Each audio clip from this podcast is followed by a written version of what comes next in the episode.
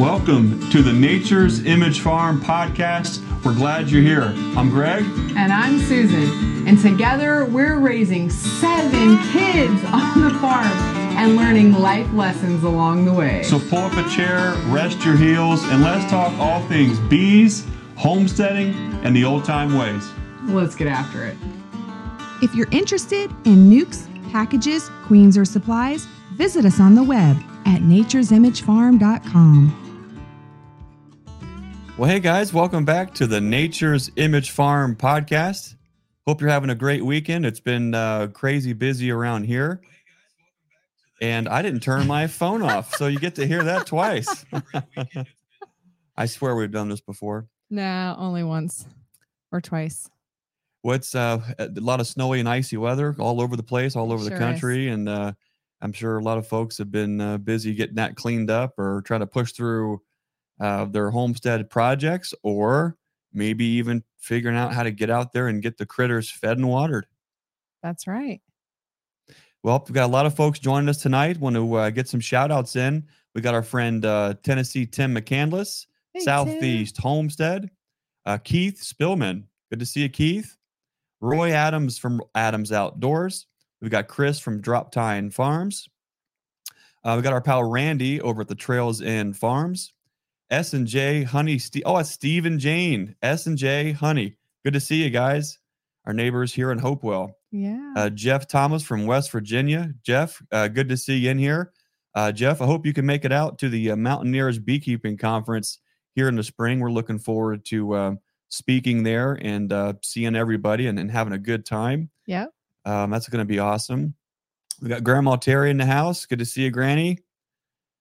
Charlie Vance, uh, West Virginia Hillbilly Honey. Charlie, it's going to be great seeing you at the West Virginia Beekeeping Conference too. Yeah. That's going to be awesome. Uh, Tar Heel Beekeeper Randy, good to see you. Miss Hannah Costello, good to see you in there. We haven't seen her for a little while, have we? No, I miss you, Hannah. I've got our buddy uh, Thomas from Free Range Art Farm. Uh, we've got uh, J and D's Bees. Good evening, Ina Hatcher, Michelle Irwin. Nice to see you. We saw Michelle at the um, Hive Life conference. That was pretty cool. Uh, we've got Lee from Kodiak Farms. Good to see you, Lee. Mark McCaffrey, Hope Sadler, Pappy Richard. Good to see you, Pappy. Uh, I did a little interview with uh, Pappy Richard. Go check out his YouTube channel, and uh, you can kind of learn more about what it means. What does "Be the Lighthouse" really mean? So go check out Pappy Richard's YouTube channel and find out. We've got three boys, bees, Justin Johnson, a Cajun homestead and beekeeping. Good to see you. Uh, David Scott Boring, the man, the myth, the legend. Good to see you in there, Scott. Uh, Brian Lee, uh, good to see you, Brian. Do you remember Brian and, and his sons? And they did oh, the uh, the so trade. fun. Oh, Wasn't that fun? He's got two good boys. That was a they uh they did that that sticker or that that trade thing where you start off with you know something He could know, start off with a penny something, and then and you just trade up, trade up, trade up. trading That up, was, that was pretty cool. Uh, we got our buddy Phil from Cedar Ridge Bees. Uh, oh, Michelle. Sp- so we have Keith and Michelle Spillman. They must have enough internet so they both can get on. That's pretty cool. we kicked all everybody off ours. Oh, we have our buddy Ian Steppler, the Canadian Beekeepers blog. Uh, beautiful day up here today. Ian, I wonder how much, uh, if you got, I think we were all kind of getting a, a snow belt that kind of went uh, straight east for the most part. I saw he's got a good coating. Yeah. Yeah. Yep, you sure did. Uh, Alan Blanton, good to see you. Uh, Greg Dunn, good to see you in here too. We have our buddy Sebastian, um, all the way from the other side of the ocean, beekeeping and gardening. Good to see you. Oh wow. We've got uh, uh, Terry's got Jeffy in the house too. Uh oh. Okay. Uh, Curtis Smith, He must not be asleep yet. Curtis from Michigan. Uh, good to see you. Mr. Jonathan Bennett, nice to have you in here tonight. And what is this?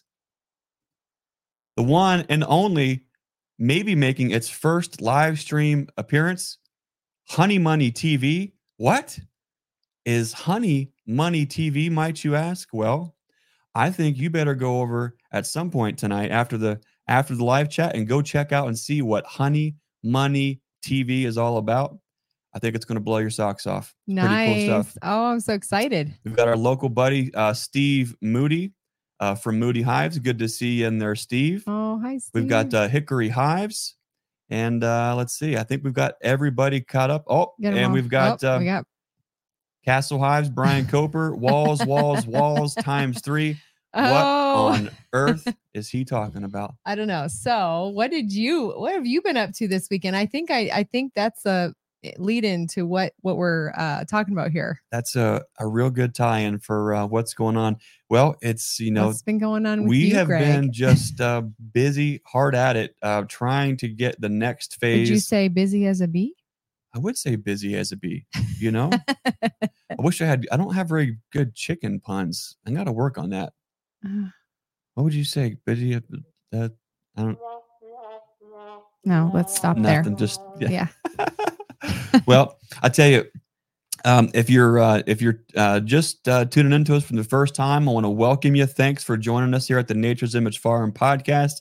Um, if if you don't uh, know who we are, uh, my wife Susie and here we have seven kids that we raise here on the homestead. Uh, beekeeping is our business, and here on the homestead we do everything. We've had the the joy and the opportunity to just do all the different things on the homestead sawmilling and make, making make, uh, maple syrup and raising chickens and goats and ducks and turkeys and pigs and cows and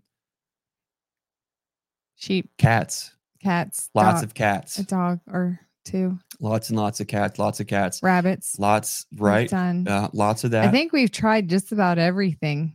that's the homesteader's way you just throw it all Yeah. against the wall you see what sticks you see what resonates with you and then you kind of just uh, Or at least what you can keep alive. dial it in there. Yeah, and so um, on we, as as we've been growing our bee business, um, one thing that we do here is we offer free hands-on learning um, for um, all of our nuc and package customers, and it's also free for military veterans.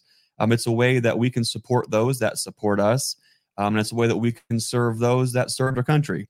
Um, and so, in doing so, we had a supply shop that we kind of put together so we can sell wax dipped equipment and premier frames and foundation and a lot of just the beekeeping basic supplies. And then we we kind of meet every other Saturday, and we'll talk about bees and um, whatever's happening currently uh, um, out in the bee yards, you know, in our local area. And then we'll take that information and go right out to the bee yard and learn hands on all together. Yeah. Um, and it's a fun way where we can just kind of learn bees together, uh, grow the community. Um, it's just a really fun way, and it's a little bit different of, a, of an approach um, when it comes to this kind of community style um, beekeeping. You've heard of community supported agriculture. Um, you've heard of community gardens. It's this is kind of the same thing. Um, and so we've kind of grown a little faster than we we thought we would. And so we've been busy um, on phase two, which is uh, putting a much bigger supply shop and classroom together. Yeah. And I guess I don't know if this is probably not the not the place to probably do it, um, but we have been busy Yeah. getting um, phase two. They probably can't see this. This is probably going to be annoying. This is But that's- okay. That no, that's okay. That's No, not bad. that's- Well, there's the ring light. Well, I, so I'm not. let's I'm not good yeah. at this. Well, we've we've got phase two um, dried in and framed in, and we've been busy building walls. We've got the final front walls and the man door and the bay door and uh, the kind of the separator between the warehouse and the shops all kind of set up. Uh, so big thanks to Jeff. And uh, we've got uh, Brian was out helping today, and of course Izzy and Jake were out just working as a team, kind of getting that done. So we've been out in the sleet and the snow all day. um, yeah. And why walls. would you have done it on a weekend like this weekend that was so cold? What temperature did you look at? Did you look at a forecast different than what it was supposed to be? Well, so I was I was down in Charlotte um, earlier this week, Charlotte, North Carolina, and I was thinking, man, I really need to get this wall knocked out. And um, I just that let me check the weather, make sure everything is going to be cool. Yep. Um, and it was saying like 54 degrees, 57 degrees, and He's I thought like, this is going to be perfect. Yeah. We'll get out there, w- weather's going to be great. And um, that was uh, one of those because I was looking at Charlotte's weather And I'm thinking, Not wow, local he Ohio is weather. really wanting to really do some cold winter work. Yeah.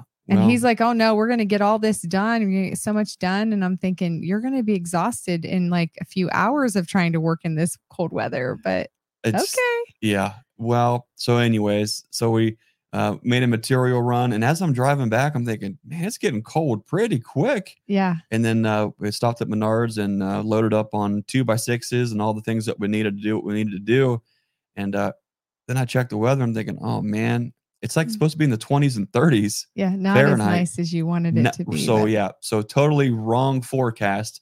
Um, but as anyone, um, all of you out here listening, you're either living on a homestead um, or you're you're doing some things in the backyard. You know how this goes. Maybe you're you're on a farm.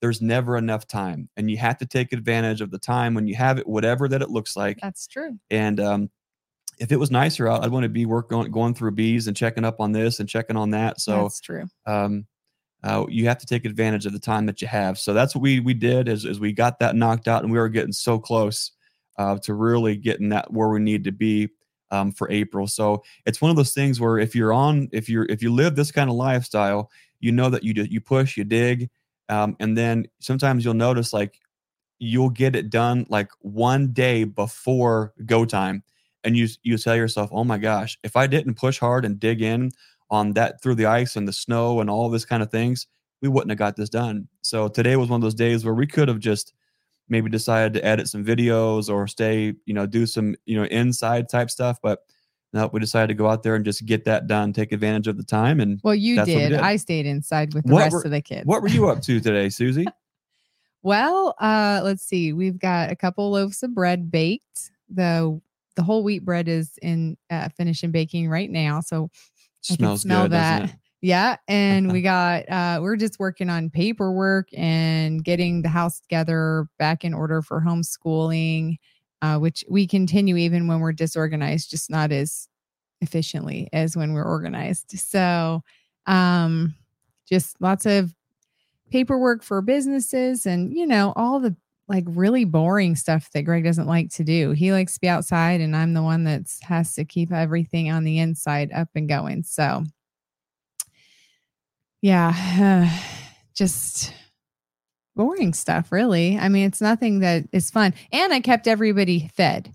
So, and, fed, and hot coffee, that's that's worth an awful lot hot coffee. Um, we did chili last night. We did a nice roast tonight and sweet potatoes. So that was nice yummy. beef roast, and I think that was Yeah. that was from um, those that are the Dexter cows that we still had some of that left. a little somehow. bit left. Yeah, I know it's like weird because it just gets lost in freezer space, but it was really well kept. So the the vacuum sealing worked on those. Now it doesn't work every time, but that was nice to have. Um, it's always nice to have beef in the freezer. So So yeah, so you've been busy in the kitchen and, and Yeah. keeping everyone uh, happy here um, at the house, and we've been out at the farm just uh, getting it done.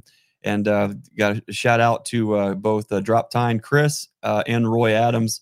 Their their their their hammers were lonely. It sounds like oh, guys. oh, there's I, way more to I, do. I it's right. I I am saving my phone a friend card. Um, Are you gonna save your phone a friend? Yes, Okay. yeah. Oh, I'm, sorry. I'm, I'm going to save that for a little bit later.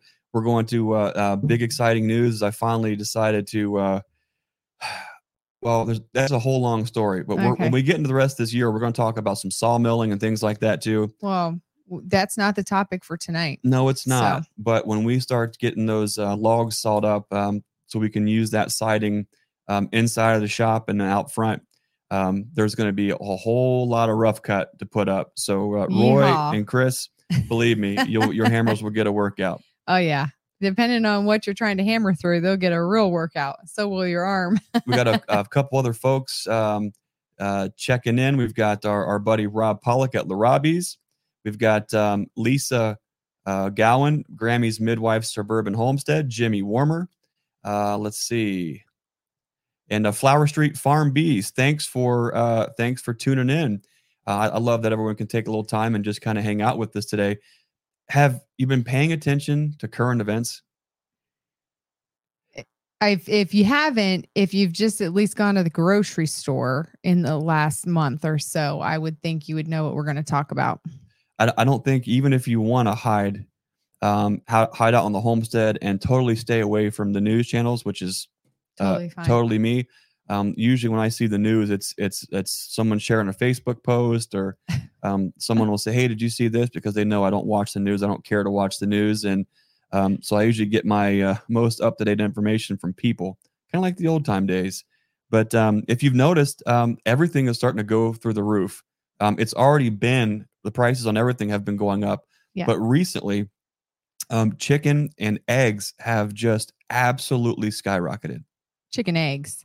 Yeah, Uh, chicken hasn't gone too high comparatively speaking to what it was in the last year, but um, grocery shopping wise, don't refer to Greg's pricing uh, points because he doesn't grocery shop. So Well, we did. We lat was it or the uh, last week we went on the stream. Um, I did decide to maybe I would go to the store with you on the, that one. Wow, I'm I'm never doing that again. well, That's You went going to a store Costco. on, oh, That on a doesn't count. Sunday. that is actually that's nowhere close to like an Aldi's or a Walmart. Mm-mm. So yeah, that's that. not not not doing it. But uh, if you've been to the store, um, or if not, um, and and you're the kind of guy that stays home and uh, your wife handles that and takes care of it, then that's awesome. Uh, and I'm sure you've heard, oh my gosh, the prices are going through the roof. Well, what's challenging is when egg prices go through the roof um, during the winter time on the homestead and farm, you start to feel that for sure. Yeah, it's it's making it's making everything feel a little bit more pinched because in the winter we do a lot more with eggs.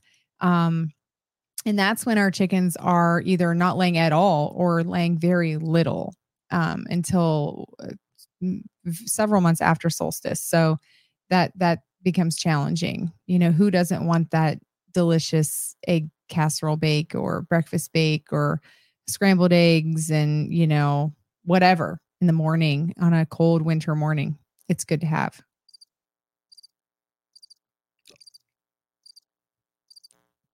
What was that for? I don't know.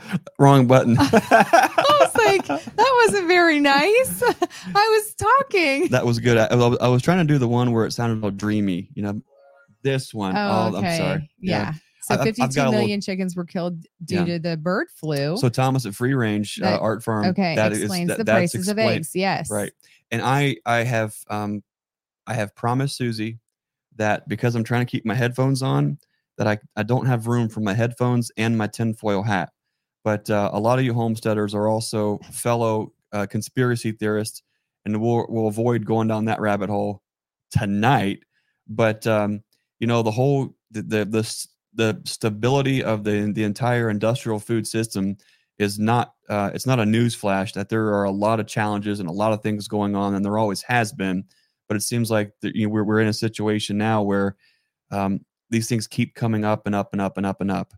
Uh, Yeah. And so, what can we do on the homestead to the ultimate goal?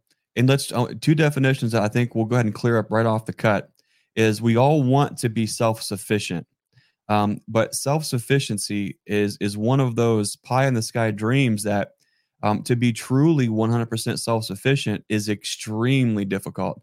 And and I mean, let's say let's just say in the in the fact of raising, um, just raising chickens. If okay, if you can if you can brood your own eggs, if you can make your own chickens, if you can somehow grow and raise all of your feed and all of your components, and where you don't have to leave or or or bring inputs in, okay, that is true self sufficiency. But I think what a lot of us are more focused on is resiliency, homestead resiliency, whether that's with our livestock, whether that's in our bee yards, whether that's in our business. We're looking for ways to be resilient so that we can weather these storms when they come, whether it's literally a storm coming and knocking over 70 or 100 or 200 colonies um, of bees, um, whether it's um, foxes coming and eating all of our chickens, whether it's the food system throwing a wrench in our budget or availability. Um, we're always trying to find ways to where we can build homestead resiliency. So there's a difference. So homestead resiliency and homestead self-sufficiency, two different things. Yeah. Um, and they are very, very important, which I think is kind of what gets a lot of folks um, into homesteading because there's a lot of just amazing opportunities to not only live life, love life, but get in tune with with a lot of long lost um, arts of of living a simple, beautiful life. Well, and I think it also is, eh, as far as I, eh, the way I look at it is, yes, resiliency is wonderful and self sufficiency is wonderful. But I also think, as a homeschooling mother of seven, that it teaches a lot of responsibility and it's it we work that into our education Yeah. so our children are learning those skills firsthand that even their grandparents didn't have or don't have and uh, maybe even a little bit of their great grandparents um even though my my grandmother their great grandmother lived um in the middle of the city. She, you know, her mother canned. Uh, they never kept livestock though. So, you know, she didn't grow up with chickens in the backyard. So, I mean, it's something that it, you can teach your children how to do. And then if they choose to keep that going, then that's great. And if not, then they've just, you know, learned a responsibility, learned how to take care of something other than themselves.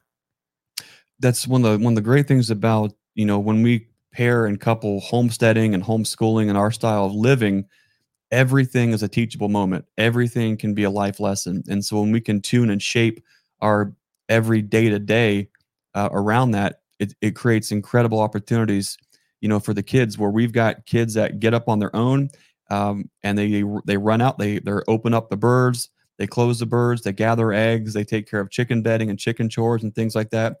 And we're going to get into all that uh, on tonight's live chat. But when we talk about why even think about getting into raising your own flock, I mean, how hard can it be? Just a bunch of chickens. They're going to make their own eggs. They're going to be out there doing their own. Nope. There is an awful lot to it. Um, and raising chickens may or may not be for you. So tonight, what we want to do is kind of talk a little bit about um, wh- why we, have covered that a little bit. Um, get into kind of some the actual homestead, the realistic uh, expectations, the pros and the cons of raising chickens, but right. also what could you expect? What what kind of opportunities are there? Um, and maybe this is a good fit for you. Um, Susie, you've been raising chickens for. I, I mean, raised chickens as a kid. Yeah. Um, for a little while when we lived on a farm, and so I had some experience that you didn't have um, growing up only in the city.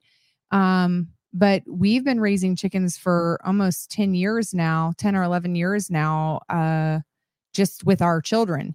Um, so i have some of the very first pictures breaking all hoa rules by having chickens in our backyard in the city.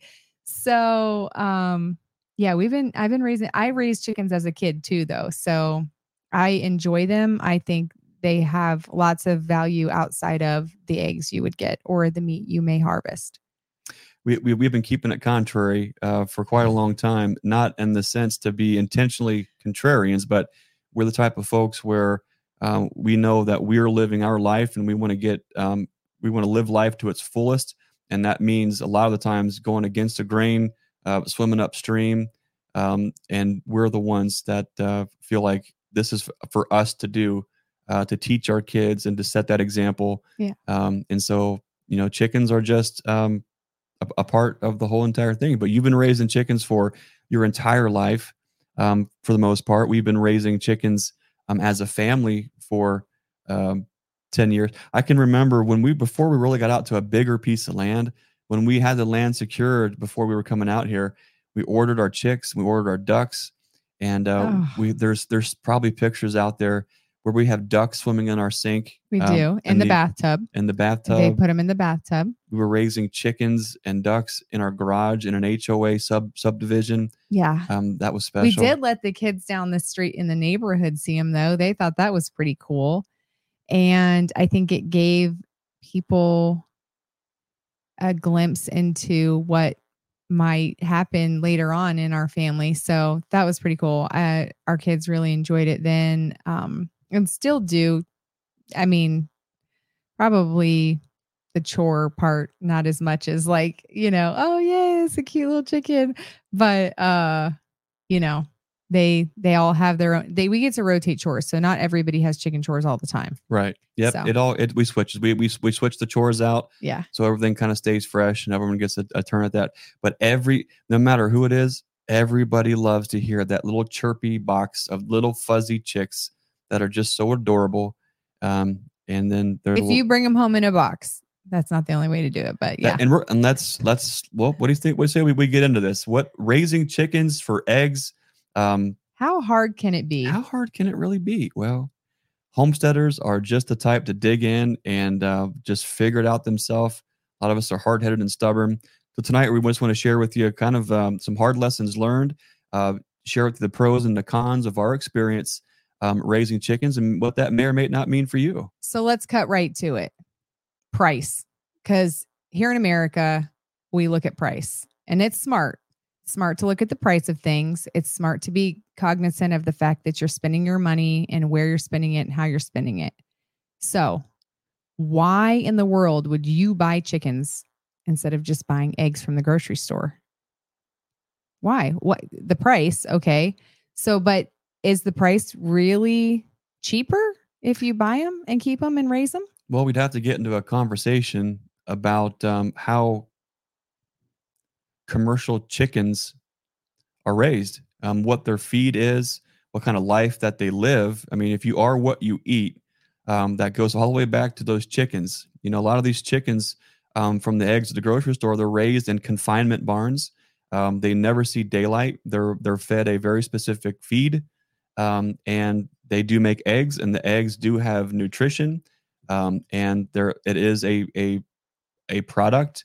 Um, but I think if we actually look at the the nutritional density of an egg, when you compare an egg, um, Just like a grocery just store a egg. grocery store egg with a farm raised egg, they not only do they look completely different, but they taste completely different. Yeah. So, hel- the he- he- you know, if you're looking at it from price point, yes, uh, commercially raised eggs are going to be cheaper. Um, if you do more of the free range or organic, I I don't know how they say that, but anyway, organic egg, um, or let's just say eggs from the farmers market or a local farmer that you know, those are going to be more expensive. If they're not, then shame on them. They need to be asking the price that it costs to raise those hens and feed them prop, pro- appropriately. Two dollars a carton, even when eggs were ninety nine cents, was too cheap, and um, they should be more expensive. They're putting more work in. They're not on a commercial industrial farm where they're cranking them out and never seeing the light of day. Um, they should be more expensive. So if you're asking your Mhm. farmer to make them cheaper, shame on you. well there's there's a lot of there's a lot of I don't want to say misunderstandings or misinformation out there, but you know if we just go back all the way to a, a lot of things in life have to do with price.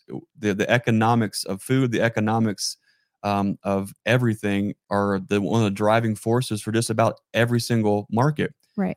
Within that, we get in we get into um, variables and such where it's quality and it's it's um, fast, how fast you can get something, um, the quality of it. But when we're talking about grocery store eggs, um, we eat them all the time. If you go run through McDonald's and get a sandwich uh, for breakfast sandwich, it's going to be on there.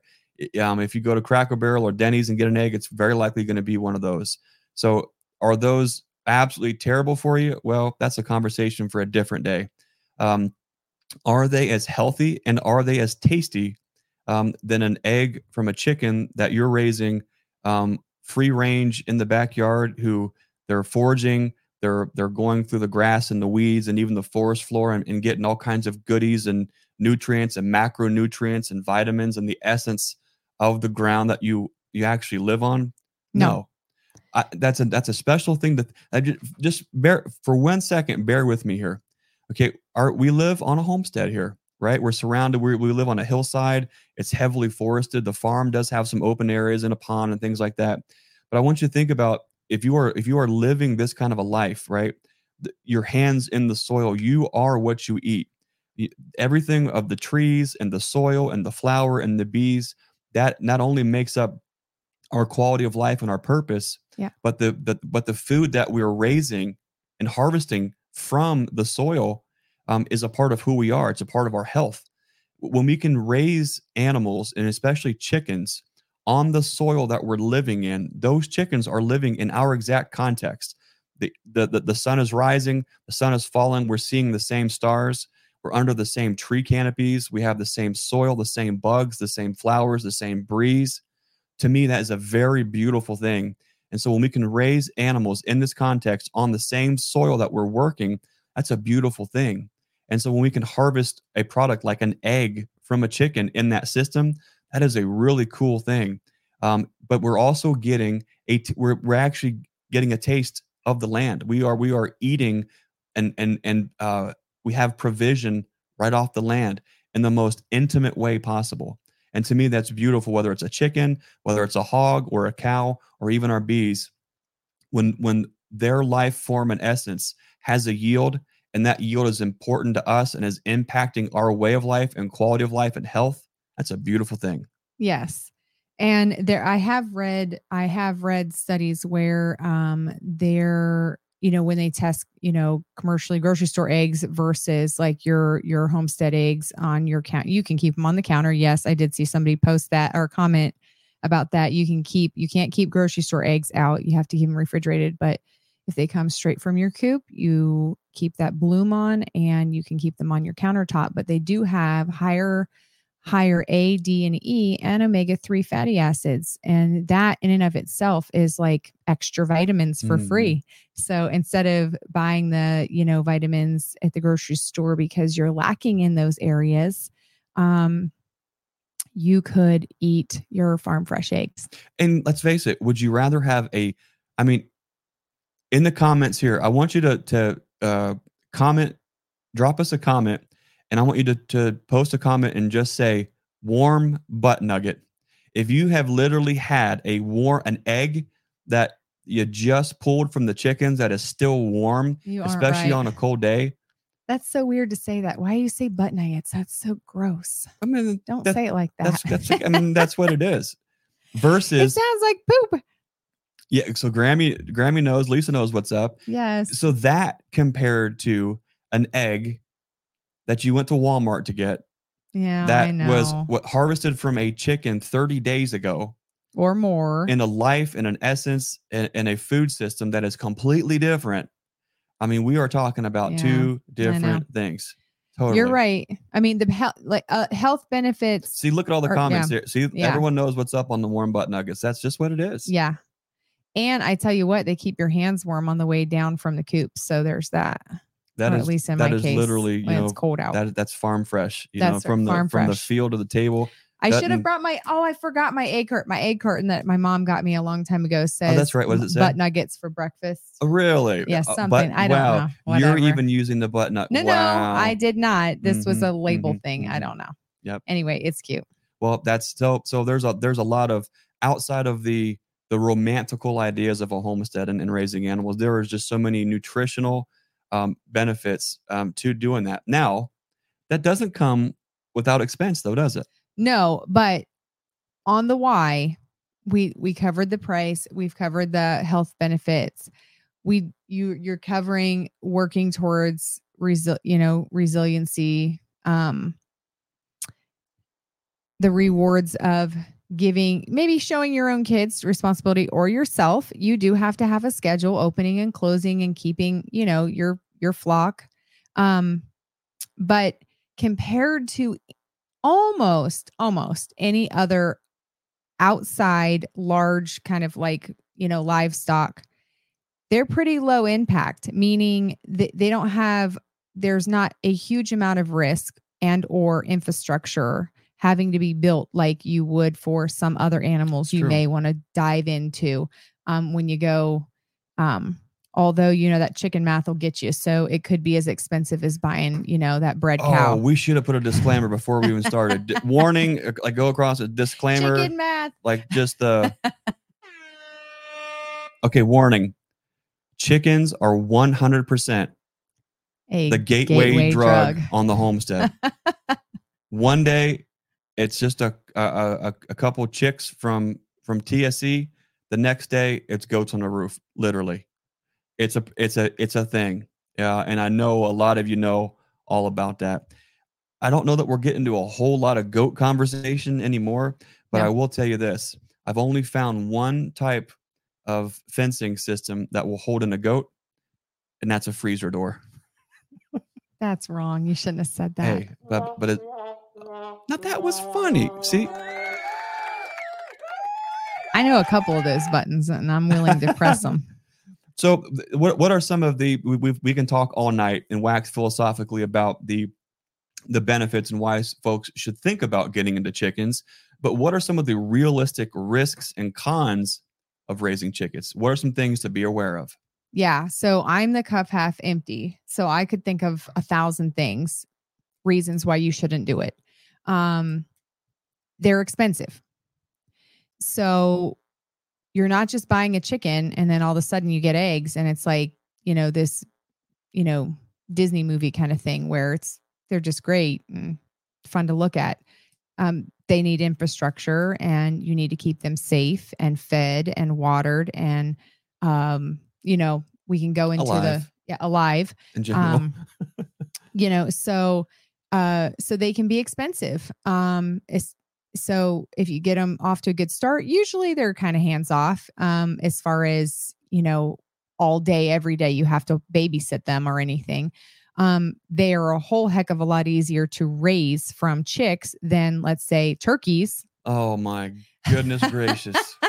oh my gosh should we, we, were should we so throw dumb off that trick? We should just throw that throw that. no we no. were so dumb oh oh man man. Yeah. So anyway, don't buy 20 heritage turkeys and then expect them all to live the first year. Um, Turkeys are some of the, and I mean this respectfully to all of the God's great creatures, but turkeys are some of the most stupidest critters that I've ever had the pleasure. there are a Of lot of with. smarter animals out there. I shouldn't have been so mean. I, I I feel like I was a little too too mean on the turkeys. They're just No, no. Yes. intelligence lacking, head bobbing. I'll drown and die in every Die. possible. I will die way, with my head in the form. feed. I will die with my head in the water. I will die because I want to die. I'll die because I'm just standing there staring at the wall. I will die because I just don't have any will to live. Um, if very- you get turkeys special. and you've never raised them, raise them with chicken chicks. Chicks. That's a pro tip. If you're going to raise turkeys, order chicks or get And you'll the hear all same exact. You'll hear all time. the all the I don't do that because they can carry disease. Da, da, da, da. Just keep them healthy. Yeah. Be smart about you know not you know changing out their water and doing all that. But please don't raise them by themselves. They're not smart enough to live. No, but they are they, they are good at mimicking and they can mimic dumb and they can mimic smart. Yeah, so they're all dumb. If you put a pack of dumb together, you're going to get dumb. Just dumb dumbs. But if you put some chicks in there, Yep. the chicks go right to town and and eat and drink on their own, no problem. The turkey poults will see that and then go to town. And next thing you know, it was and a then you whole won't different waste two hundred dollars on turkeys that Oh you my never got to harvest and eat. So there's that. I sort of forgot I'm about not. that. I'm not negative at all. I'm not like bitter at all about Mm, that. Not, not Not bitter. at all. Not bitter at all on the turkeys. I, I learned my lesson. I'll never do that again. So, um, so expensive, you know, uh, yes, eggs are expensive at the grocery store. Don't buy them at the grocery store. Support a farmer right. if you don't want to get chickens. But if you do want to get chickens, know that a coop doesn't build itself. It doesn't just magically appear because Right. you buy chicks from Rural King or Tractor Supply. You need a coop, you need waterers, you need feeders, and you need feed, which is not cheap. Even the cheapest non non not GMO food is expensive. The GM, you know, non-GMO, organic, whatever you're going to use food is very expensive. 20 to 30 dollars a bag where we are and I'm sure it's more expensive um in our you know that's just in our local area. So if, depending on where you live it could be way more than that. Um so that expense expense they're not cheap. Um and they do need some, you know, if feeders break or whatever, you know, those startup fees are will get you. But that will that will with any animal. You don't just go buy a rabbit Right. and then not have a hutch or whatever. So I can think of expense. there's a lot of expenses and there's there's a, a, a little bit of a learning curve but when you go all the way back to let's say you um, the easiest way to raise more chicks is once you have experience um, and you have some hens that go broody Yeah. and they lay eggs and they sit on them and they raise their own those are hands down the best because they don't you- they don't need you. You Right. just check in a little bit make sure everyone's getting in and out of the coop okay they've got food and water. But mama hen takes care of all the babies. The babies grow up and they keep doing that thing over. It's like when we were breeding you know always breeding um the best queens and we're always moving those genetics forward.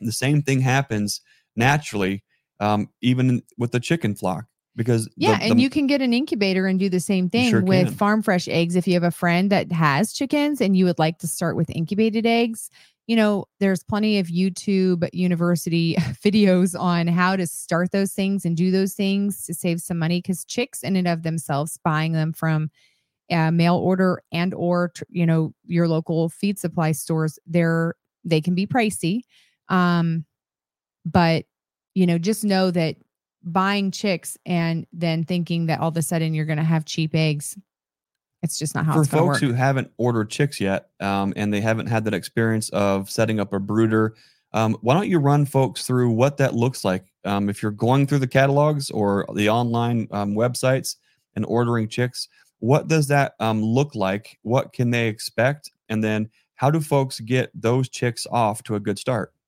Well, if you're going to go like mail order route, um, just know that A, you can't just buy like one of each. Um, and they usually have a minimum. So some places have a minimum of, let's say, 20. They won't ship less than 20. Um, your local farm stores usually have like a minimum of six if you're going to go in and buy them. But um, mail order, you're going to need to buy a higher volume. They also get cheaper as you buy more. Um, and just know that you have to account for some loss. Um, like with any other thing, you might lose some in the first days or weeks of having them. Um, as far as looking at your varieties and su- such, you know, we we've done all kinds of varieties, and uh, they all are great. Um, if you're going for volume, you know, there are chickens that lay way more eggs than others. So you do want to look at that when you're flipping through the, those catalogs and or online. Um, brown versus white, never found a difference. It, it's just preference. Uh, we have Easter eggers that are blue and green, and they're beautiful. There are chicks that lay are chickens that will end up laying pinkish eggs, brown eggs, white eggs, you you name it. Um, so get what you like, get what you want to look at, get what you want to see every day. Or ask another homesteader, you know, what have you had, you know, good luck with? Have there been, you know, there, I don't know that we've had necessarily bad luck with any breed of chicken, but I think some of them are maybe a little bit better layers. Some of them maybe are a little bit better as far as being broody and all taking those, care of chicks. All those analytics are there on the websites and stuff. They'll say number of eggs, expect, you know, a, approximate number of eggs, approximate, you know, are they more tendent to be broody versus never laying on an egg? If you don't, if you're not looking for that, don't worry about it. And, um, and so that, that, all all those things are usually on the websites. They're really good about that. The characteristics um, and yeah, those kind yeah. of things. Yeah. What the chicks look like versus how they grow up to look when they're older. Um, but sometimes when you order chicks on a catalog or um, through a, a, catalog, or did I say catalog twice? Online, a catalog, um, or even if you go into your TSC or Rural King or local feed store to get chicks, um, a lot of times you're going to be unpleasantly surprised that you might have half and half that might be mixed you might have half end up being roosters and half being hens. And if this is your first time learning about chickens and eggs, um, we're going to, um, we don't probably need to have the birds and the bees talk. You see what I did there? That was funny. I thought that was funnier. That was, well, so of course, uh, the roosters, um, they just, they're there to fertilize the eggs um, and um, the, the hens, the, the girl roosters are there laying the eggs. Oh, Uh, no, there's not girl roosters. So there you go. He's wrong. Did I say It's girl hens. roosters? Yes, you did. Okay, so let me ask you a question. If a chicken lays an egg on the ground floor of the barn and it hatches, what is it? A chicken? Okay. If a chicken, Where you uh, going with if, this? if a hen lays an egg on the second floor of the barn and it hatches, what is it? A chicken? If a rooster lays an egg on the roof of the barn and, and sits on it and it hatches, what is it? A rooster doesn't lay an egg. Ah, daggone, it was so close. I knew you were going to try to get me on that. That's why So- I was listening really hard.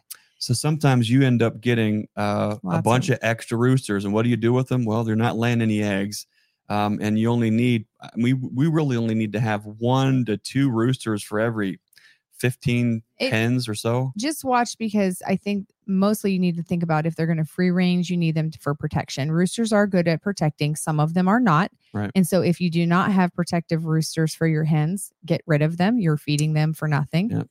Um, fertilized eggs, uh, a rooster only has to fertilize the hen every 30 days. So um, there's that. And if you're never going to incubate your eggs or let your chickens go broody, you don't need a rooster at all. They still lay eggs without a rooster. Now we learned we did. If you are going to pick up chicks at the local feed store, Yeah. do you want to uh, tell folks your super secret? I uh, don't know if it's a super secret. So I, I hate to share that and then everybody be like, wah, wah. No, Susan, you're so wrong. It it may work, it may not. I don't know. We it I'm not gonna tell the secret because I don't know if it really works. That that's that doesn't seem very nice. Well, I don't think it's real. I mean, like it's not proven a Okay, hundred percent let's or just say one of the. I don't want to let anybody How down. about wives' tales? How about call it a wives' tale and throw it out there? Okay, so supposedly the old wives' tale is if you spread out the chicken's wing, stay with me here. If you spread out the chicken's wing, and these are on chicks, you will look, and the very first, like, like I'm trying to. Your microphone's in the way. Discombobulated. There you here. go. So let's say the wings are, you know, they kind of go like down in a nice pattern of like The feathers. straightness. The feathers go down.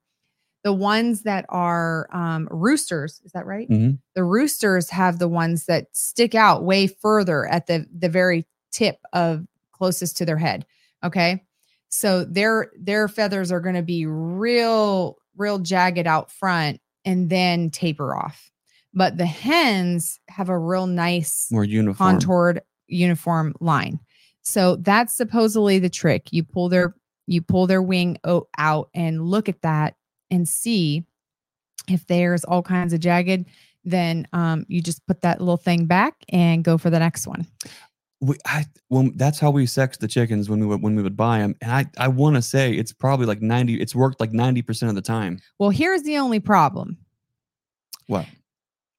We did that last year, and then I had some predation, and I really didn't end up getting um, a a lot of eggs from those chickens that we did that with. So I can't say because a fox ate all my hens.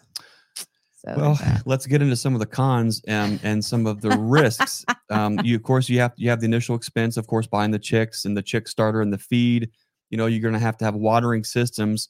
Um, as the season, if you're starting with chicks, you need a brooder too. as the season progresses, we'll talk more about that, what that kind of looks like. We've got a lot of um, really neat homestead hacks, um, ways that we um, can gravity feed, have fresh uh, water at all times, feed, um, and it creates a less um, less hands-on um, all the time for those little things, and it helps build a little bit more time buffer and resilience um, with the critters. But you know, you're gonna you get them, you bring them home, or they or they get shipped to you first thing you have to do is you have to get them into a brooder. You want to talk to them a little bit about what a brooder is and kind of what your one of your favorite brooder setups is. Well, we've had all kinds, and when we when we were in the city, we didn't have any kind of uh, trough uh, waterers sitting around like we do now. So we were using large, extra large totes like you would move with or store your Christmas Big tree plastic in. tubs. Yeah, and um, we used those. Um, we did had put them in our house, which uh, please don't do that if you're gonna if you're gonna raise chicks. It was gross. It was dander and dust everywhere from the bedding. It was Chickens are messy. oh, they're so messy, and um, they grow from chick to not chick, even though they're still a chick.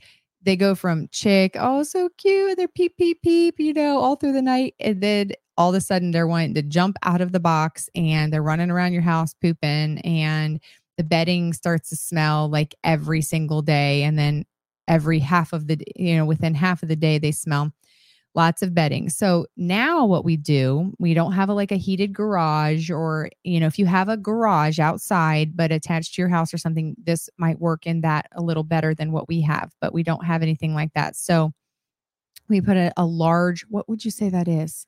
How many gallons? Oh, probably d- d- d- d- maybe 100. 150? Yeah, we we, we, have a, couple different sizes, but um, we use uh, big big water troughs. Yes. um, that you see at the feed store, the big galvanized tubs. Yeah, it depends on Pro- how many I think chicks the one that you you like the most is probably about 150 gallon. I want to say so. So anyway, we use that and that that is what we use from the day one chick to feathered out.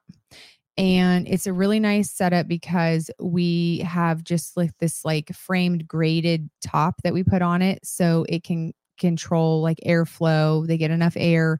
Um, but we actually can put a piece of um what is that plastic thing? Well, we have the we have the galvanized big stock tank, Yes. and then um, we've got red heat lamps to keep their temperature at 95 degrees. Yeah. And then we can even do that in the dead of winter when it's really really cold, yes. and we'll put um, we'll kind of close the top off a little bit. It's like a corrugated. Well, no, it's like a it's a perforated um, plexiglass. Plexi- Okay, so that holds the heat in. So if you're having to do this in the winter, which I highly suggest not to raise chicks in the winter. Um, yeah, it's not ideal. it's not ideal. We have done it in the past because um, Susan's impatient. But if you're not ready to put your plants, transplants in the ground, you probably shouldn't have chicks trying to get on the it's just, ground it's either. a little more. It's a little riskier. Something At least happens. in Ohio, this is my context. So do what you want. It's your rodeo. That's true. but- It's it is. That's what we do in Ohio for yeah, sure. that in Ohio, it's not ideal. That you have a higher loss. Um, you're having to heat them a lot more, and the red lamps are not cheap to heat. I mean, it's like and they can be a health. They, they can be uh, fire fire hazard, hazard. too. So yeah, a lot of people burn down their barns with um red lamps, uh, heat there lamps. are some catalytic ones and some some ceramic ones and ones that are um, I, I they say are as uh, effective but don't have the the fire risk. So you can maybe um, look into that. But those birds need to have um, hot, hot, 95 like degrees. underneath their mom's butt. yeah, yeah, that's it. Yeah, they're gonna hide underneath their Mom's mom's butt butt, and if it's getting cool at night or cold or freezing, they will freeze. until they- until they they feather out, and then once they start to feather out, they can. But that's that can be while. It takes four weeks. to five weeks Right. of keeping a heat lamp Yep. inside of this tank. Um, with bedding, which is pine, so it's flammable. Right. Um, you need to keep constant water and constant feed, and uh, they can't do without water. They can do without feed overnight, so you don't have to wake up like an infant and feed them at night. But um, Got to have water. yeah, that's a constant Clean every water. single day. Um so that those are the like the beginning uh the beginnings of what you're going to get even even if you get them from the post office um you get them shipped to you and you're picking them up from the post office which the- so they're not going to bring them to your doorstep usually so you have to go and The- pick them up from the The post office The biggest things to look forward to about raising chicks is poop everywhere. i look forward to it Poop because everywhere. it's great for Chicken the poop. compost pile It's fantastic fertilizer. It's if great they to put in the compost in the pile, bedding and go from the bedding to the but garden they will find ways to poop in the water and No. poop in the, not so much in the feed, but they whatever they'll poop in anything they'll just absolutely everything. And Yeah. bird grease is just some of the foulest thing. It's not not quite as bad there? as turkey, but it's bad and it's gross. And you know, I've had chickens on my front doorstep, looking in my windows. Especially turkeys are really obnoxious for that. You know, I just want to make sure I say that again that you know chicken poop is one of the most foul things. Oh, you did get the pun in. Okay, yeah. Well, so there's that. Okay, so you you, buy the chickens, you figure out what types and varieties you like.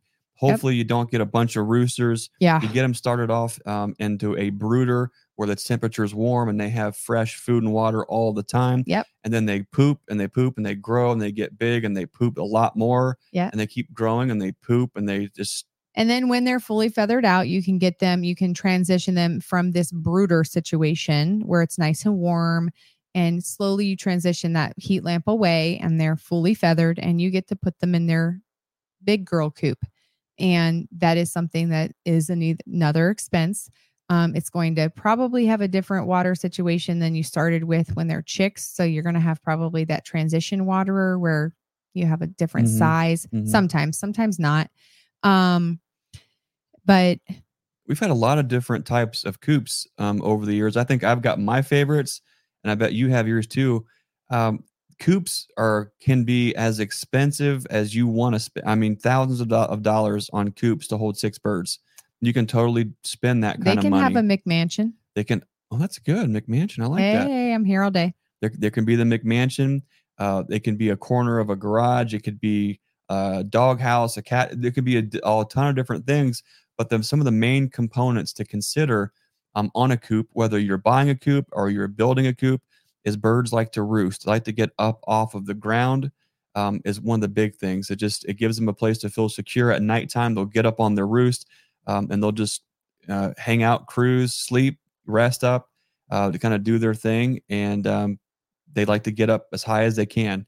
Um, they, they just they love to do that. That's one thing to keep in mind when you're building a Cooper or one is make sure there's plenty of roost bars or add some, um, because that's something that they really do uh, prefer. It seems. What that And coop- they're totally buildable. Like you can do your own. Oh, we've I, and I think we'll talk about that. We've we've built a lot of very unique um, types of coops that I think you are don't have my to. favorite. I feel like Tractor Supply sells you the ones that they get a commission on or something because I've heard them actually. I've actually heard them talking. they look so cute. I just sold that four hundred and fifty dollar Yeah, one, and I'm they like, they look so cute, and they've got all the windows, and they've got all this that. what in the but- world? they're made out- they're made out of like Chinesium and who knows what, and they they fall apart and they rot and they're they weigh about three pounds and the wind blows them over and they're just Yeah, they're problematic. But it gets people um, into the into raising chickens sometimes. So I think there is some value to it. yeah. Um, Oh, yeah. But um, one of the I think my favorite coop was we took a a Harbor Freight trailer. It was a um, a six foot wide by eight foot trailer. It wasn't worth a darn for a trailer it was no it longer roadworthy. It yeah, wasn't, yeah.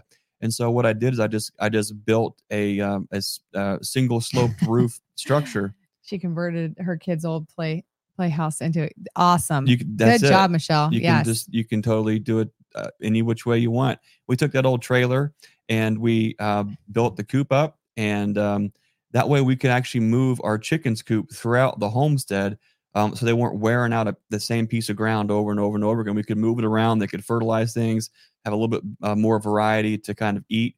Um, and so our most of our style of of um, chickens, for the most part, is something that we call day range, where they are in a secure night um, coop. Yeah. And in the mornings, we open them up and they free range the property. Yeah. And that night, they're trained to go back into their coop. We close them up and we lock them, and everything's great, unless someone forgets to close them up at night.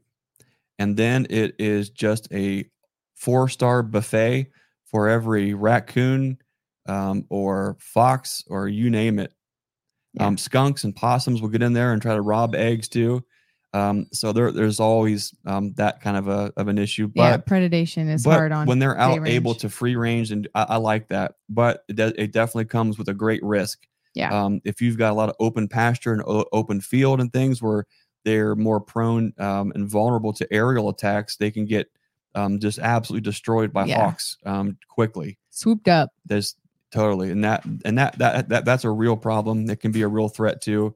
Um, a lot of folks will mitigate that different ways with maybe livestock guardian dogs or fake owls or this or that or the other. There's lots of ways to do it, but it, it's I definitely a saw a, risk. really funny. Okay, so I'm probably on some chicken stuff. I don't know on on socials, and um, I saw a really fun one where somebody actually put, you know, those like waving um things that you have like the air going through. oh, look at the haircut places. yeah, they had one of those in their chicken yard to keep like aerial attacks down. Wow. I thought that's really cool, and the chickens didn't seem to care at all. So I Mm. thought, wow, if you really have a problem with that, which mom and Jeff do, hmm um that would be a cool way to keep your aerial attacks at you know at bay but then of course we have more of the ground roaming we had a fox last year clean us out um we were Mm. left out of like the 36 we had there was like 12 left which Remember that- kind of stunk Do you remember that year where we lost? um Gosh, I don't even know how many. Was that ten thousand dollars in meat birds? like 200 We had um, 200 200 birds. meat birds that were beautiful and and and we raised them um, if if you're new to chickens i want you to look up something called um, the plamondon hut uh, it's or, or the plamondon chicken tractor. And in essence it's you're, you're taking you're you're building a frame let's say a two by six treated frame that's uh, eight seven feet wide by um, eight or 12 feet long. You build that frame that picture frame and then you take um, cattle panels like you use on the farm, and you bend them over, and then you use sta- you use big um, fence staples, and you staple that thing down, and then you can cover that with uh, uh, chicken wire. You can Mhm. put a, you can put doors on the front and the back, and then you can put either a tarp or um, some visqueen, some plastic on top, and what you have is a very, for the most part, a lightweight mobile chicken um, hut that you can either raise meat birds in, or you can raise your um, your layers in and build some nesting boxes on the inside. I like those because you can build something like that for 150 bucks or less, and you can move it around. And we have done we have done everything from used them um, those style hoop huts for uh, greenhouses um, as chicken brooders, as uh, chicken tractors for raising um, meat birds. Um, we've re- used them for hog huts in the wintertime to stay warm. So they're a, a fantastic uh, multi-purpose kind of a thing that you can get a lot of use out of for not a lot of money. And so the, I like those ones are probably um, probably Other my than favorite. being a little heavy for They can like be heavy, me, right. um, I'm only five three. Yep. Um, and so it, it they have to be built when you're when you're bending those cattle panels. You've got to put enough wood underneath to keep them suspended in s- in in a spot. So they can get a little heavy in that aspect. But if you have something to move them with, you know, boys or a quad or you know something like that, then those work out really well. Um, for there's, there's so many coop. different there's oh see this is fun because now we get into that thing where it's like there's always more than one way to pluck the chicken see what i did there Oh, are you there done with an, those an tonight? actual chicken pun that fits you can make you can make these coops and brooders and um, whatever the I'm most thing is sure understanding why Pinterest these things yeah, work and what what they actually need then you can kind of you know and also what your what what is your what is your context? Do you do you have a lot of what you would think you might have predation? You need to keep them you know secure safe. Mm-hmm. you are bringing them in. You need to make sure you're taking care of them to the best of your ability. So you know I, of course i couldn't have predicted a fox would smell chicken meals for a month and eat all my it it will they it usually you know they usually the predators know it. it's they know when you're gone for two days because I it's like it's like the normal sounds they hear aren't there. All the smells they want are. We we- fox aren't afraid of us though We've- they're well yeah. they're not. We had we had 200 meat birds, um, and they were they were heritage breed birds. Um, each bird would have sold for right around probably 20 to 22 dollars a piece, um, and we left for two days um, and we had them in their in their their day range um, scenario. We had electrified poultry netting as a perimeter. yeah The, everything was hot and ready to go. We, they had plenty of food. It, it- it uh, under every other time, they were totally totally fine. Not not a single issue. Well, we got back Until- and we got back and they were all dead. And I mean, oh no there was one oh, there was one survivor there was one that was living up in a tree. Yeah. Um, that lived. But when you walk up to go check up on your birds after being gone for two days, and it looks like a battlefield, and there's nothing but just dead birds as far as you can see, missing heads, bites out of them, you name it. Well, we had uh, some game cameras up, and we had cats, we had possums, we had raccoons, we had coyotes, we had fox. Everybody ate well at Nature's Image Farm um, except us. But we learned a lot because um, so that's just part of this learning experience. You sometimes you don't know what's out there, how bad it can get until they have an opportunity to do it. So if you can avoid learning those lessons, yeah just be sure that your birds are in a situation where you can lock them in, you can clo- keep them safe um, at nighttime. And if you live in an area where you do have hawks or bird, a lot of bird pressure, you know, maybe day range isn't for you. Maybe you do something like a coop and a run where you have a coop that you can get in and out of. You can feed them, water them, keep them clean, um, and they have a run. They can go out and do their chickeny, express their full chickenness of the chicken that way. Yeah. and and I, I like that because there's you know it's it's kind of the it's a it's a happy compromise I think between those different things. Yeah, and I think you can even if you have a coop and a run and you want to let them have a little bit more yard space, you could do some electric netting and uh you know give them a little bit more than that um that's what my mom and her mom and Jeff do is you know they have that coop and the run Mhm. you know with it's not it's beautiful but then they add on to that um so that they that their birds can be moved a little bit more um through their yard and and take care of that too because they they'll eat through eat through some stuff that you'd you'd like to get rid of So as much as you love those chickens um, and want to take advantage of the eggs or maybe the meat, well, guess what? So does everything else out there. So you Yeah. have to protect them. Uh, you were you might have you know plenty of nights where you might be running out there with a shotgun or a 22 to yeah Take care of dc's whatever that Westby's feeding the neighborhood yes it Feeding- is a buffet you know and that's a that's a tricky thing is we we want to pretend that we are all for the balance um, and the cycle of life until um, it takes too much from you and then it's it's a it hits the pocketbook and then you, you things get real and you go oh let me let Yeah. me check myself here but it's kind of a good excuse to get a red or a green uh, varmint light for your rifle and and go out there and, and do what needs to get done so i guess there's that So that's that's one of the risks is predators. Predators. The other the other risk, which I you know it's it's valid, um, it happens. We have been very fortunate in the way that we raise our birds because they have so many so much area to range yeah. and get away from each other. We haven't had disease issues, um, but some folks do get into parasites and intestinal issues um, and mites and things like that. We don't have a lot of advice to give you um, for that, other than we make sure our water is always clean. Um, and now every now and again we'll put apple cider vinegar in the water just to help with their with their gut biome and digestion. Um, but give them them just it's, it's a lot of it is is can be cleanliness. It can also be paired with cleanliness and hot temperatures. Um, folks that raise chickens in hotter climates have things to deal with that maybe we don't so much um, up here in, uh, in north where we're at. Yeah, and I think like for for us, how we deal with um, the potential of like mites or anything like that is in the bedding at least, um, is we use DE. Um, right? Is that what we use? Diatomaceous earth, yeah, we sure do. We put that in the bedding to help yeah, with, yeah, mite, yeah, yeah. with mites, and then um, Yeah. we also have it and use it. I um, I was for think- bees to make murder sauce. Yeah, I know. I was thinking because the one I use is gray. Right, we have we have two different types of DE that we have. Okay, okay, yes, okay. So this is the one I use for the chickens, and I was getting I was confusing myself. Ugh, it's not hard to do. Um, anyway, so yeah, we put that in with our pine shavings, and I do like the larger pine flakes because I feel like they absorb more. I don't like the roll the roll um, Fine fine, ones. They make such a mess. It um, does make a mess. it's I just I like the flakes. now everybody's gonna have their preference, Yep. but for us and the what we do, and it breaks down a little slower when I put it in our compost piles and stuff. I usually use it as like the base to if I'm gonna start a bed.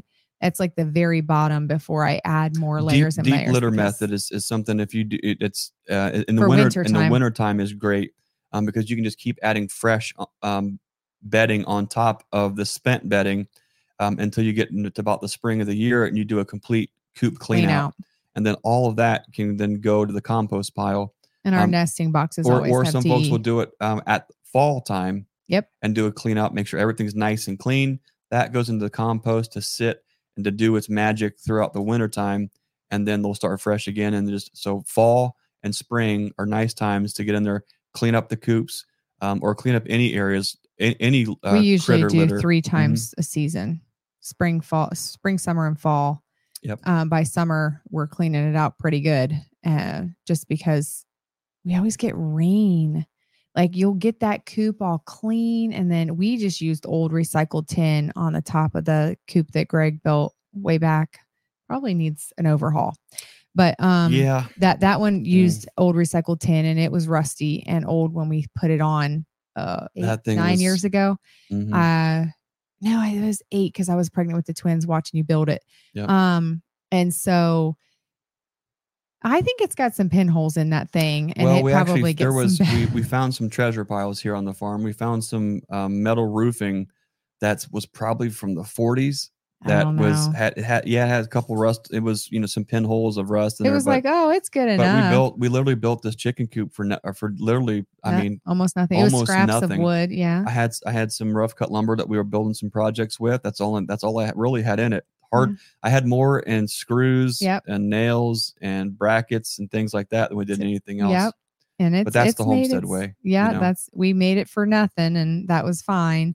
Um, it will probably need overhauled, but yeah, that's it's done its job, so it doesn't owe us anything. No. So those are some of the some of the risks of disease, uh, predators.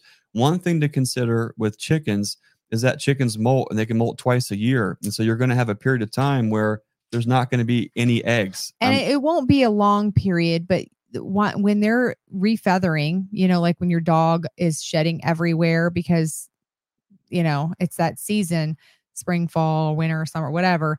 Um, chickens do the same thing, and it's stressful. It is just a stressful time for them, and they will stop laying um, for a period of time. Hopefully, you have them so that they're not all the same age mhm. um, as you as you create cycles of getting new layers um, because of either predation or just their aging. You know, chickens can lay eggs for five to 10 years if you don't have any extra inputs forcing them to lay consistently there, you know, during their laying cycle. Can they really lay that long? you yes, think? they, well, they can fi- at least five years. I know mom has some that lay that long. I would never keep a If you- chicken that long, but we let our she has.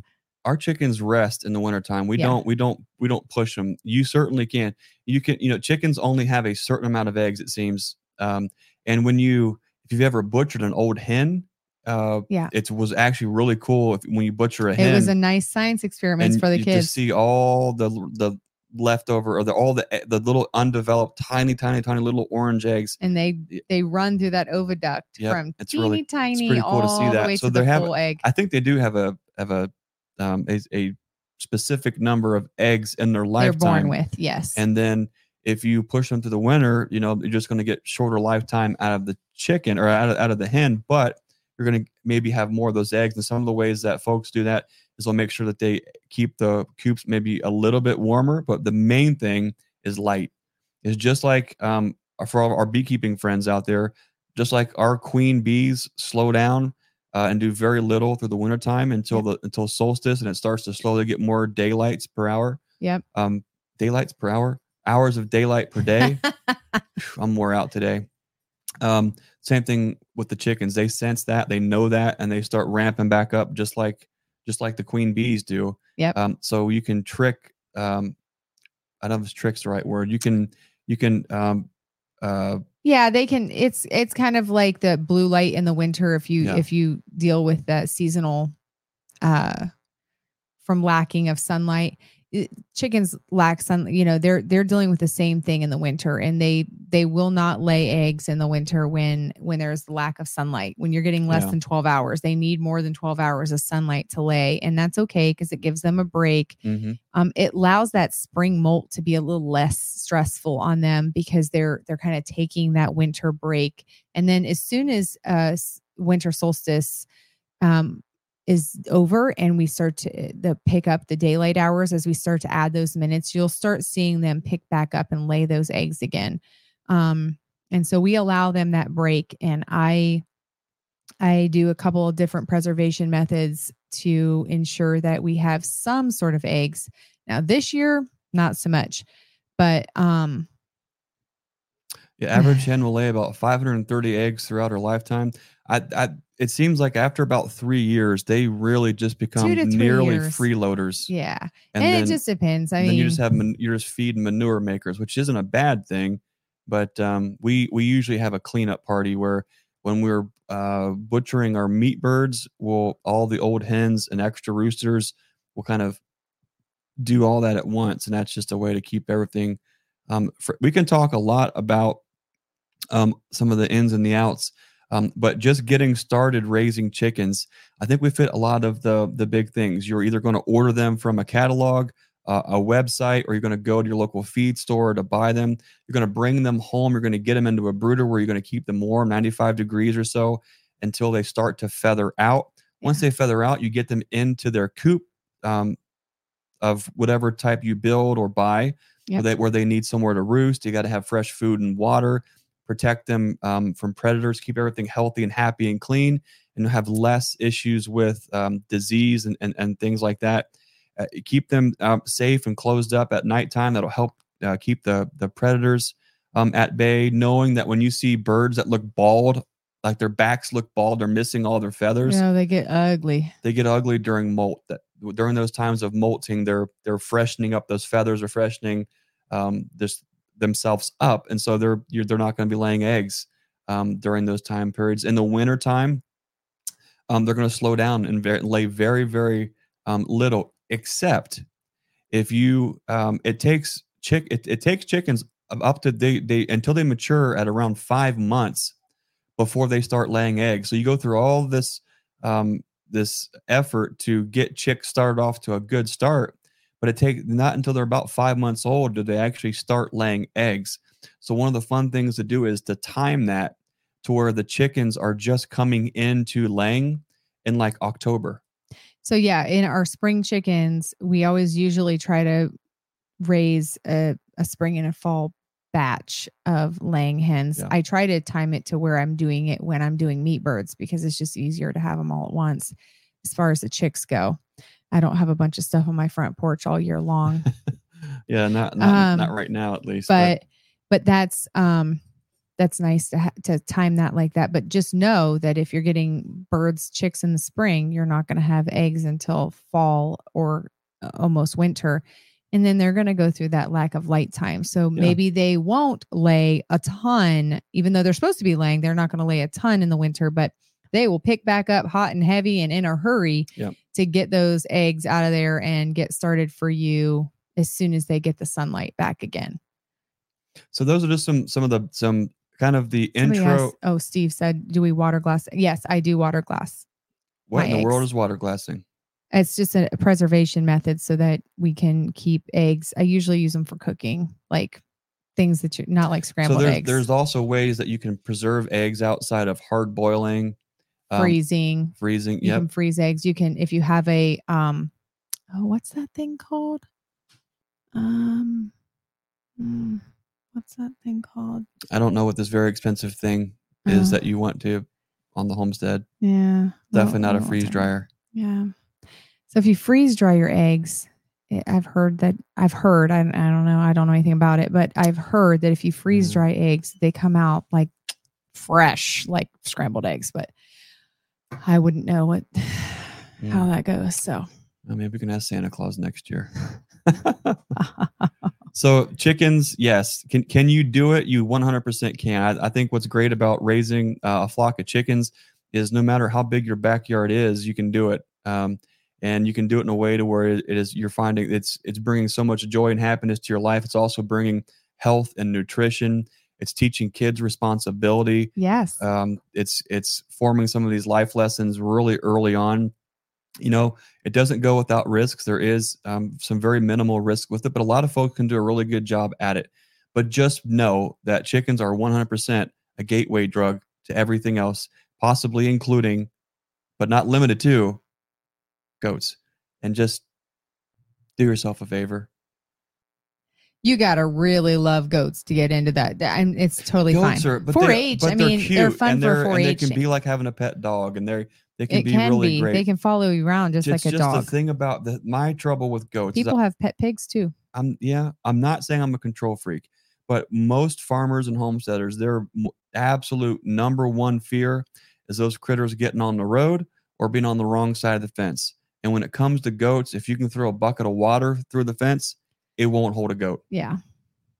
Goats are a different, different ball. I love. I, I, I actually the goats. We that's a sto- story for another day. But we ran a multi-species, multi-species grazing, um, kind of a situation where we had the cows and the goats and the chickens and the and the lambs together, and it was a hot mess. It was cool, and it did the land a lot of good. But uh, boy, those goats were just something. We'll just say the goats were really, really special. Well, before we cut loose tonight, hold on. We got it. Hold on. We got it. Yes. I just wanted to, I, we do, we've done both Drop Tine. We've done a free choice feeding and we dish it out daily. It depends on the season. During really, really wet seasons, that feed will let's see. actually Let's put the ferment. question up there. Yeah. The feed will actually ferment. So Let's- we, so we the do question that. is, do y'all feed uh, free choice or dish it out daily? Yeah, we've done both, and it just depends on the season. If we're in a really wet season, our our uh, our feeder actually will let it ferment and get all nasty, so we don't we don't use it depending on the season. Yep we have some honey shout outs. We uh, Oh, we, yes. we did the we did some honey Let's shout outs on forget the to last talk one. about Craig. Um, he he did a. If you look at his channel, you can uh, see Craig uh, Midget did the. He actually put an egg. Oh, I'm losing all my words tonight, and I wasn't the one working outside. Anyway, check out Spring Haven Homestead, and he has some really cool ideas for um, brooding boxes for his hens to lay eggs in. cool. It was really cool. We uh, had some honey shout outs last week, and we Found totally had an entire bucket of honey from the Hive Life conference that folks gave us that we just now found. And so we want to make sure that we shout um, those folks out too. Um, we've got uh, the Lindsay Homestead, Jeremy Lindsay.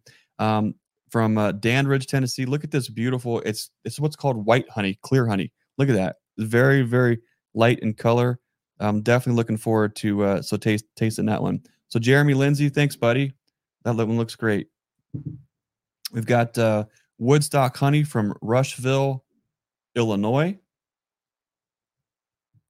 Of Crazy AZ's honey, Huddleston, Virginia. That's neat. Look at that. I like that one. That's cool. And then uh, we've got uh, Sourwood Branch Bee Farm. Uh, in let's see, I'm slow to read. Sourwood Branch Bee, uh, Valentine's, Virginia. That's a nice bottle. Isn't that cool? Isn't that cool? Mm-hmm. And then uh, we've we've got um, Tootsie's Backyard Bees, Raw Honey, Pinson, Alabama. That's a neat label. I like that. So I want to make sure we got our honey shout outs out. Yes. Um, we were just talking um, at the shop today um, that we're getting everything framed out for. One of the things that we're going to make sure we do is have just a really, really fantastic um, honey display, so we can make sure that all the folks who send us honey, they can go right up on display. Um, so anyone who comes and visits, they can come see um, all the honey from across the country. I think that's a really, uh, really cool thing. But um, we, could spend all night talking about uh, chickens and everything else, but we would just kind of wanted to crack the surface a little bit on uh, raising chickens for eggs. I think we've covered, um, you know, all all the points that I think make sense for us. Um, the last thing I think that I, I want to ask you is, what are your favorite chicken breeds? Oh, well, I, as a kid, I always liked the Barred Rocks. Um, and we had Rhode Island Reds. And um, I don't even remember there being like Americanas and stuff like that when I was a kid. But now, especially with little kids, and it's like Easter eggs. So Easter eggers or Americanas, the blue, the greens.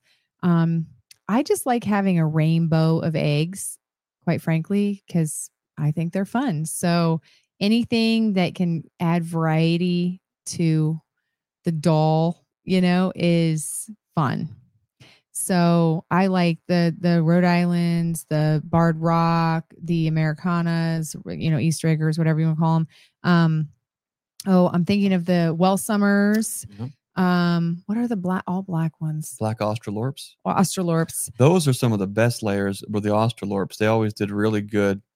Um, roosters, on the other hand, sometimes those those those Rhode Island red roosters can be a little spicy. Um, we have we have my favorite ones. I think are the mutts, where we ended up having some Easter eggers uh, get up with some barred rocks that got up with some. Uh, they're just these But like when you incubate yourself, because we have an the fun, incubator, an egg incubator, so we, you know, roosters don't care who they're fertilizing. So make some fun varieties. I, I think my if I could only have one chicken breed out there, I think for me, hundred percent it'd be barred rocks. I just I love the way they look. I love their personality. They're, I like the Welsummer for f- color. and the the Welsummer Uh, Welsummers are pretty. pretty, pretty. If you look at the old cornflakes rooster, I think that's a Welsummer I think where so it's too. kind of that uh, rosy brown red into the green and um, all that kind of thing. But uh, boy, there's so much to talk about birds, uh, guinea hens, and turkeys, and the birds ducks and the bees And man, we could just go forever. We could go forever. Um, but uh, anyways, I hope uh, tonight you like this kind of a, a different approach. You know, we, we love talking about bees, but um, there's so many other things on the farms that we get into. And Uh, look how many people keep bees and also keep you chickens. know, You, guys are awesome. Everyone is awesome. I want to thank everyone for uh, tuning in tonight. Um, let us know what you want to hear next. What what are some topics that you're interested in us hearing about? You know, like we mentioned earlier, we raise a large family. We homeschool here um, on, on the farm. We uh, we raise bees. We uh, raise, of course, we have our chickens. We have our cats, but we we run the sawmill, and uh, occasionally we'll tap maple trees, and it's just uh, all the things, all the things, all the things, all the things, and um, we just love them all. Love talking to them about it. Um, and of course, um, Michelle. Oh, she's uh, Michelle Irwin. Uh, it was great to meet met her at the Hive Life conference. That was cool. Raising pigs. That is definitely going to be one that we can speak to. Um, and we've got a lot of lot of hard lessons learned too. But raising pigs is definitely um, one of the most rewarding things, especially um, if it's um, something that you want to do as far as butchering is extremely rewarding too. So we could talk a lot about uh, raising and butchering pigs. Um, that's a years that's a great and years thing too. of experience Yep. there. Yep. So looks looks like uh, already looks like some of the votes here. Maple ta- Mhm. maple syrup. Okay, we've done Um, that. Maple syrup is to see. Uh, it is uh, Chris at Drop Tine. I just found a bunch of classic video from a couple years ago. I'm going to put together oh man. on on maple tapping. My beard's bigger. yeah. I'm just goofier. Uh, but uh, That'd I be fun. it was it's it was, was a really fun, solid I way. took that video for you. Yes, Not you so shabby. Not so shabby at all. Any uh, any final thoughts, Susie, or anything else before we uh, uh, let these folks cut loose with the rest of their night? I have to say, if you are frazzle dazzled about these egg prices and you want to change something, we say be the change and be the lighthouse that you want to see in this world. So let's remember if you are upset about the prices of these eggs, go support a farmer. If you want to raise them on your own, that's fabulous. But if you don't have the means or the want to do it, support somebody that's doing it. Be that change stop buying them at the grocery store and support somebody that's doing it because it's not free and it's not cheap and it does cost and it's getting costlier to do it.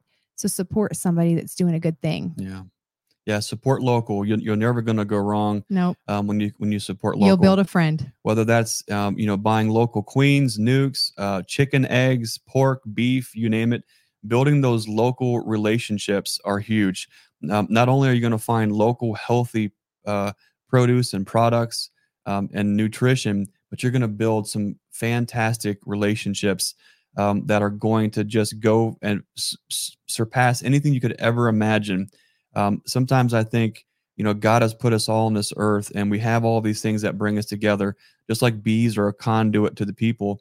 Um, when you can support that local farmer, you know where you can look them in the eye, you can shake their hand, you know the family um, that you're helping to support. That's a big deal when you know where your food comes from, when you know who um, is is is bringing that to you and that family. That's a big deal. Yep. And I from from a large family on a small farm, I can tell you how much that that means to us. So I'm going to thank um, all you folks for not only taking a little bit of time tonight uh, to just hang out and talk about chickens.